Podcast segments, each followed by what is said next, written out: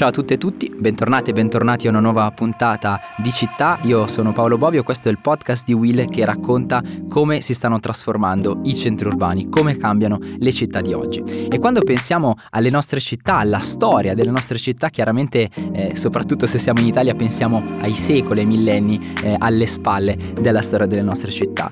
Ah, un dato poco noto, un elemento di cui eh, ci accorgiamo poco è che in realtà la maggior parte eh, del costruito nelle nostre città risale agli ultimi anni, agli ultimi decenni. Il boom economico, demografico, il trend dell'urbanizzazione che eh, stiamo attraversando e che caratterizza la storia delle nostre città da alcuni anni ha plasmato profondamente come sono le città eh, che viviamo, che viviamo tutti i giorni.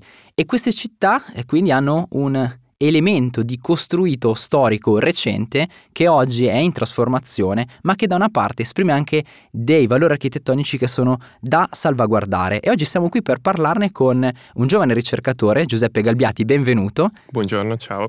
Giuseppe, tu sei ricercatore presso il Politecnico di Losanna e l'Università Cattolica di Lovanio e ti occupi proprio di salvaguardia delle architetture del Novecento. In particolare sei stato coautore di una ricerca che tra l'altro eh, si è aggiudicata il primo premio, il premio eh, New European Bauhaus, eh, categoria eh, Preserve Cultural Heritage eh, Under 30 il cui tema potrebbe forse a qualcuno dei nostri ascoltatori suonare paradossale o comunque eh, non immediato. È proprio quello della necessità di salvaguardare gli edifici storici, ma gli edifici storici recenti, cioè di fare degli interventi che però eh, salvaguardino i loro eh, valori architettonici. Ecco, perché è importante e perché lo hai scelto come focus della, della, della tua ricerca accademica?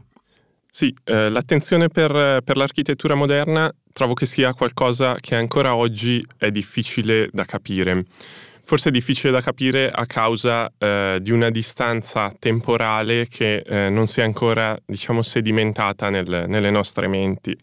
E lo è stato anche eh, per me la prima volta che, che mi sono approcciato al, al moderno da studente.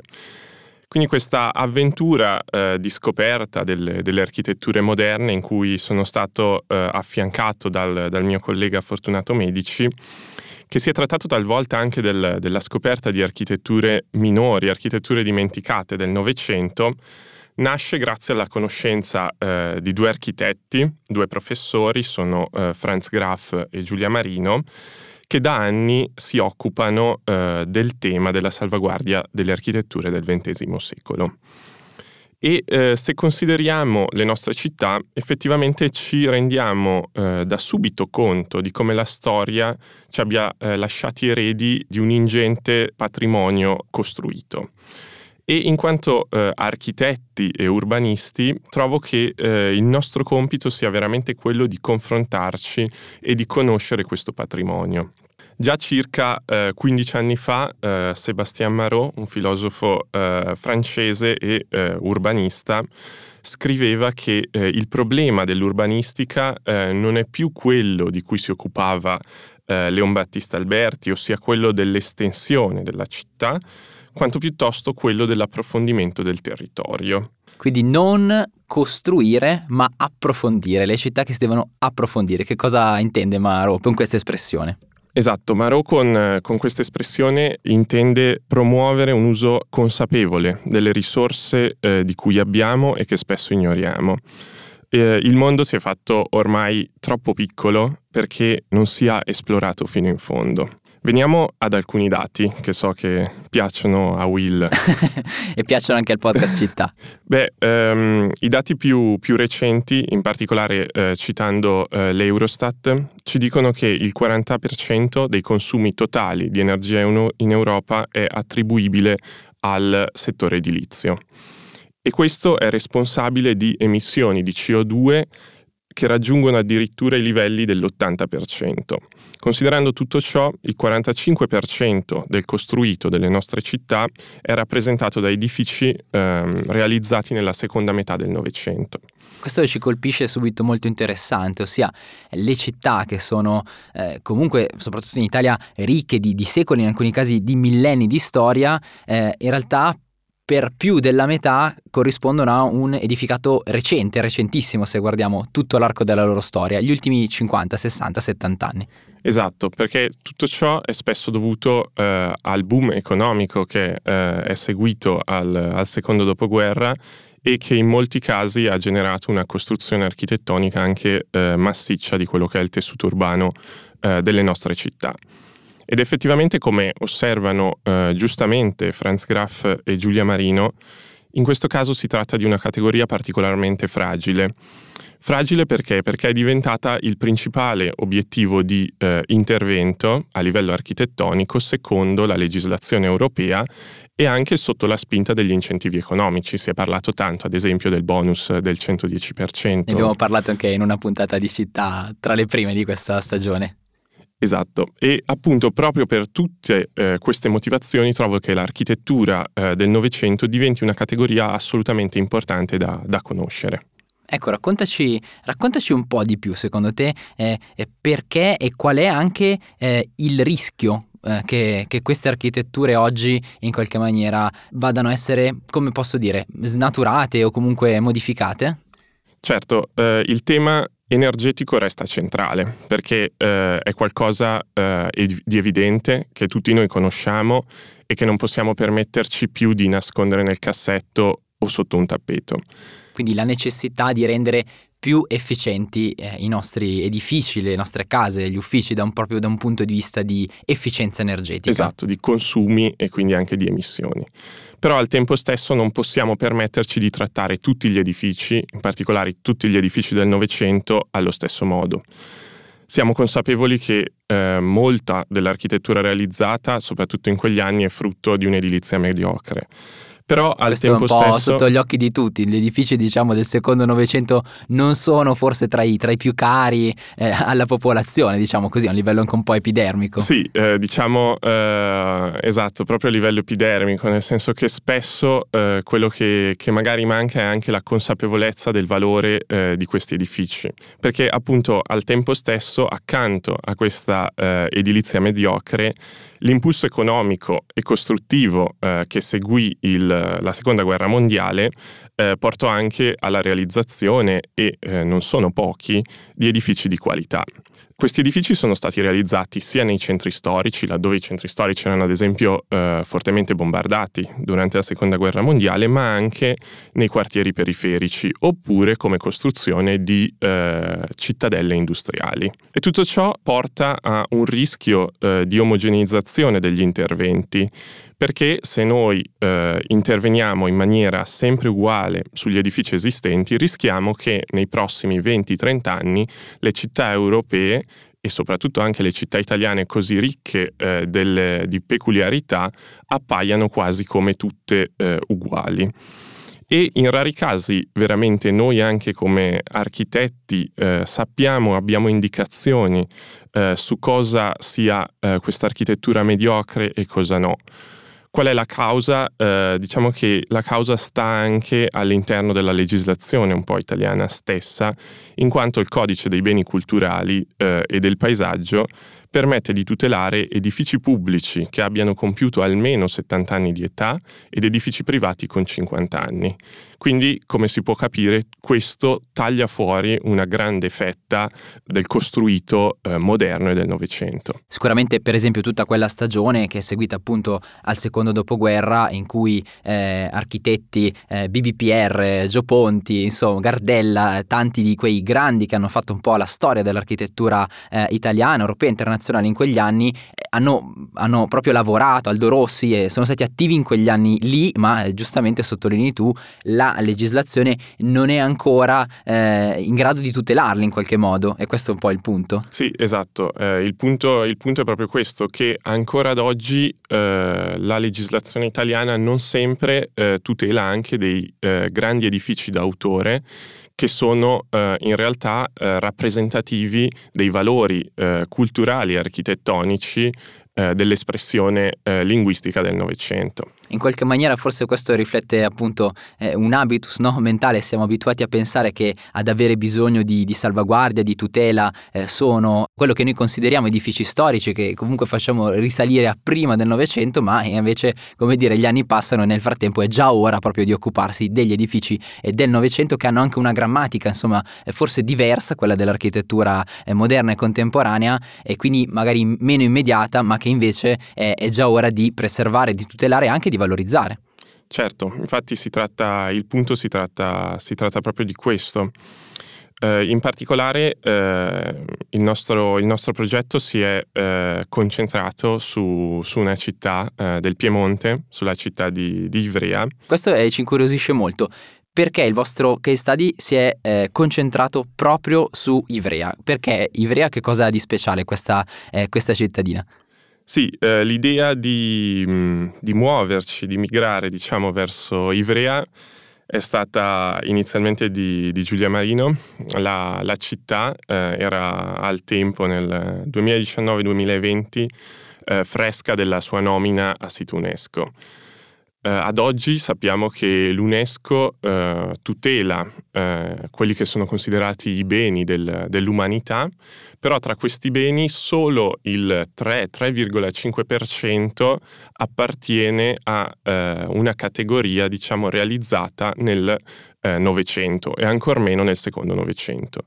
Ivrea è una tra le poche eh, al suo interno. Un altro esempio a cui possiamo pensare è ad esempio il, il villaggio di Crespi d'Adda.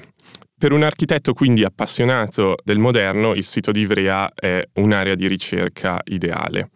Ideale perché? Perché in questa città all'inizio del Novecento Camillo Olivetti e poi il eh, figlio, suo successore, Adriano, hanno fondato e diretto un, un'azienda che ha segnato veramente la, la storia economica del, del, nostro paese. La gloriosa trafila dell'Olivetti di Ivrea. Esattamente. E, e una delle caratteristiche proprie della, della, Olivetti era quella di non concentrarsi soltanto sul, sulla tecnica di realizzazione delle macchine da scrivere, ma anche su tutto ciò eh, che stava eh, intorno. E Adriano eh, infatti chiama a lavorare nella, nella, propria cittadina del Canavese i più grandi eh, architetti del Novecento. Pensiamo giusto eh, per fare un esempio che eh, Gardella nelle sue testimonianze su Adriano Olivetti dice che per loro architetti italiani Ivrea era considerata la mecca dell'architettura moderna. E quindi è un'espressione che chiaramente ci, eh, ci, riporta immediatamente a che cosa ha significato in quegli anni Ivrea eh, negli anni 40, gli anni 60. Senti, vorrei chiederti però a questo punto come il modello che avete sviluppato e che avete eh, così sperimentato Ivrea risponde a questa esigenza che abbiamo richiamato prima di rendere più efficienti gli edifici del patrimonio eh, storico novecentesco, ma al contempo eh, nella salvaguardia dei valori architettonici che sono loro propri. Sì, certo. Il progetto di Ivrea in realtà ha un, un predecessore, un predecessore diciamo a livello uh, metodologico e uh, si tratta di un'applicazione sempre di Franz Graf e Giulia Marino che riguardava la messa a norma energetica e la tutela di un grosso edificio del moderno di Ginevra, il Lignon, di cui eh, pensa addirittura che ospitava 10.000 abitanti questo edificio, dal tanto era pensato anche alla scala urbana. Quindi a partire da eh, questo eh, caso abbiamo pensato di eh, definire a Ivrea un modello di intervento italiano capace di esprimersi come progetto pilota. Quindi il nostro progetto eh, di Ivrea che in particolare riguarda eh, il primo palazzo uffici eh, Olivetti vuole anche essere pensato come estensibile a una scala più ampia, quindi per raggiungere eh, diciamo un maggior numero di edifici del moderno eh, presenti sul sito. Ecco, stiamo quindi parlando di un edificio che era adibito a uffici, ok? Quindi non produzione, ma eh, mansioni così burocratiche. Sì, esattamente. Le, l'edificio eh, degli uffici progettato tra l'altro da tre grandissimi architetti che sono eh, Marcello Nizzoli, Gian Antonio Bernasconi e Annibale Fiocchi eh, tra la fine degli anni 50 e il 1963 voleva riunire appunto in sé, in questo eh, ampio edificio anche molto rappresentativo, eh, tutte eh, le mansioni amministrative del, dell'azienda. È un edificio che adesso ha delle funzioni, è ancora attivo o è un edificio che nel frattempo è stato dismesso e quindi non più utilizzato? Sì, diciamo che come capita spesso nella gran parte del, del patrimonio eh, industriale italiano, quando eh, queste eh, grandi società vengono meno, anche diventa più difficile trovare delle funzioni per, per questi edifici. Attualmente in particolare il palazzo uffici è parzialmente utilizzato, ci sono eh, dei nuovi locatari, ma eh, in parte rimane ancora eh, vuoto. Come mai è così speciale? Cioè da un punto di vista architettonico è eh, come dire, così significativo di aver poi attirato la vostra attenzione per questa ricerca?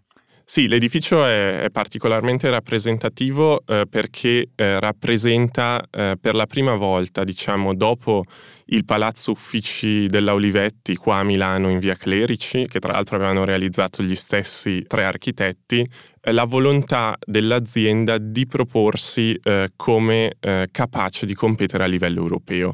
Quindi notiamo come anche l'architettura si esprime con un linguaggio differente e in particolare eh, questo edificio è rappresentativo per tutta una serie di tecnologie che sono state adottate, quindi sia a livello di materiali ma anche a livello di sistemi costruttivi. Primo fra tutti pensiamo alle eh, grandi facciate vetrate che corrono su tutti i lati eh, di questo edificio. Queste facciate, se pensate eh, linearmente, arrivano a coprire una lunghezza che supera i due chilometri lineari. Quindi è eh, veramente il tema del, del, vetro, della trasparenza, eh, qualcosa di tipico di quegli anni e fondamentale in questo edificio.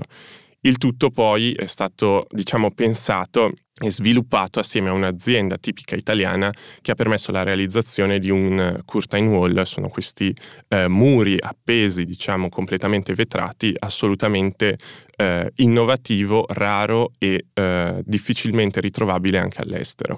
Ecco quindi che un edificio come questo presenta sicuramente eh, delle caratteristiche significative per come è stato eh, costruito, presentava dei linguaggi per l'epoca innovativi, ma intanto 50 anni, 60 anni sono passati, ci sono stati dei deterioramenti eh, a causa del tempo e poi soprattutto se vogliamo utilizzare quell'edificio oggi dobbiamo però portarlo, adattarlo agli standard anche legislativi che ci sono da un punto di vista di efficientamento energetico. Dall'altra parte proprio perché è un edificio così peculiare ne vanno salvaguardate le specificità. Il vostro progetto Giuseppe interviene proprio su quest'area. Esattamente, eh, hai colto il punto, nel senso che eh, il nostro progetto si pone eh, un, duplice, un, duplice, obiettivo, ossia eh, da un lato di rispondere eh, alle istanze eh, di salvaguardia energetica, di riduzione dei consumi e dall'altro alle istanze di preservazione energe- architettonica dell'edificio. In questo caso tramite dei eh, calcoli e dei modelli eh, energetici siamo arrivati a dimostrare come sia possibile proporre una soluzione di intervento, quindi tramite uno eh, scenario non invasivo a livello architettonico che permette fino al 55% di riduzione dei consumi energetici se comparati eh, allo stato attuale e appunto dall'altro lato questo permette di tutelare quelli che sono i valori architettonici e culturali eh, propri di questo edificio. Concretamente qual è il modello che avete immaginato con queste simulazioni? Così sì. come si andrebbe a intervenire? Essenzialmente eh, quello eh, su cui si andrebbe a intervenire è a livello della scala del dettaglio costruttivo, cioè noi abbiamo eh, studiato l'edificio ha delle scale molto eh, dettagliate, dall'1 a 20 all'1 a 10, fino a dei disegni all'1 a 1. E eh, così facendo abbiamo compreso quelle che erano le tecniche costruttive dell'epoca. Poi essenzialmente si va a intervenire attraverso materiali innovativi con un eh, isolamento dall'interno e soprattutto nascosto. Questo permette da un lato, quindi all'esterno, di mantenere ehm, intatto l'aspetto architettonico della facciata, però al contempo di eh, porre internamente tutti dei materiali che permettono la eh, riduzione degli scambi di calore verso l'esterno. Stessa cosa anche per i vetri, parzialmente abbiamo pensato di cambiare i vetri con dei vetri che hanno un aspetto molto simile a quelli storici, ma che hanno uh, un coefficiente di trasmittanza, quindi uh, la uh, capacità di trasmettere calore molto più bassa. Quindi un intervento in qualche maniera mascherato che di fatto poi eh, non si vede e quindi in parte sostituendo con dei materiali eh, di fatto poi visivamente simili, in parte andando a intervenire all'interno e quindi salvaguardando la facciata esterna, si mantiene eh, quello che è l'aspetto originale dell'edificio. E senti, questa è la parte di intervento che non si vede, ma c'è invece un altro pezzo che è il pezzo del visibile che rimane un po' come domanda aperta e che ti lascio come provocazione come si fa però invece, oltre a salvaguardare eh, i valori architettonici, migliorare l'efficienza energetica, come si fa a fare anche un recupero da un punto di vista eh, di reinserimento, ecco, se vogliamo, nel tessuto socio-economico? Come riportare, ricostruire eh, il rapporto eh, tra un edificio storico eh, dell'architettura contemporanea e il suo rapporto con la città, con la cittadinanza? Sì, eh, in effetti è una domanda che ci siamo posti anche noi durante, durante la fase progettuale, soprattutto perché eh, la Olivetti fin dal, dall'inizio ha sempre eh, coinvolto la cittadinanza eh, all'interno del, dell'azienda. Questo vuol dire eh, permettendo l'uso dei cittadini, eh, dei, degli edifici anche da parte dei cittadini. Pensiamo eh, a titolo d'esempio alla, alla mensa eh, di Gardella oppure anche al, al, centro sportivo che Adriano Olivetti aveva destinato ai propri dipendenti. Quindi eh, abbiamo cercato di voler riportare questa dimensione anche sociale all'interno del, del nostro edificio Caso Studio.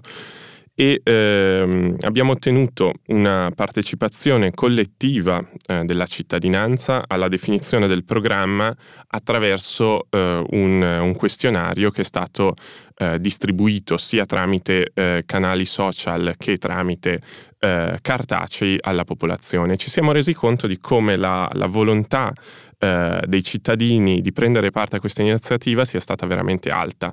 Abbiamo ricevuto circa eh, 800 risposte al nostro questionario e queste risposte ci hanno permesso di eh, andare a definire quali sono le necessità vere del, della cittadinanza e quindi cercare di riportarle attraverso anche un dialogo con, con la proprietà che è assolutamente necessario all'interno del programma eh, pensato eh, per il palazzo uffici.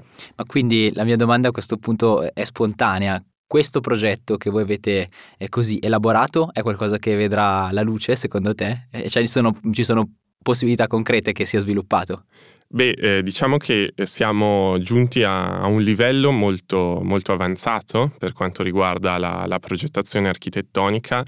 Eh, ovviamente eh, la realizzazione eh, di un progetto poi mette in campo tutta un'altra serie eh, di elementi, eh, tra cui quelli della sfera economica e anche politica, che sono assolutamente necessari e trovo che solo eh, nel caso in cui si, ci sia un punto eh, di, di, incontro tra tutte queste sfere, allora sì che sarà eh, possibile pensare a una realizzazione di questo progetto, ma anche di tutti eh, i progetti che hanno eh, diciamo uno spirito eh, che si muove in questa direzione.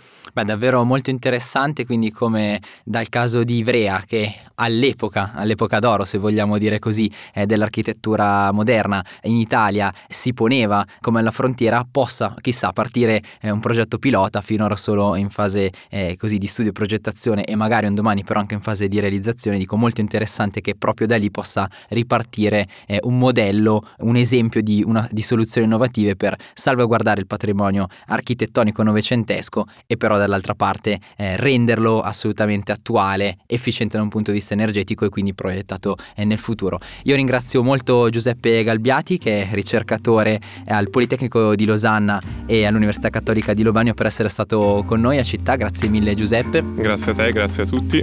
E do appuntamento a tutte e tutti voi alla prossima puntata di città. Alla prossima, ciao!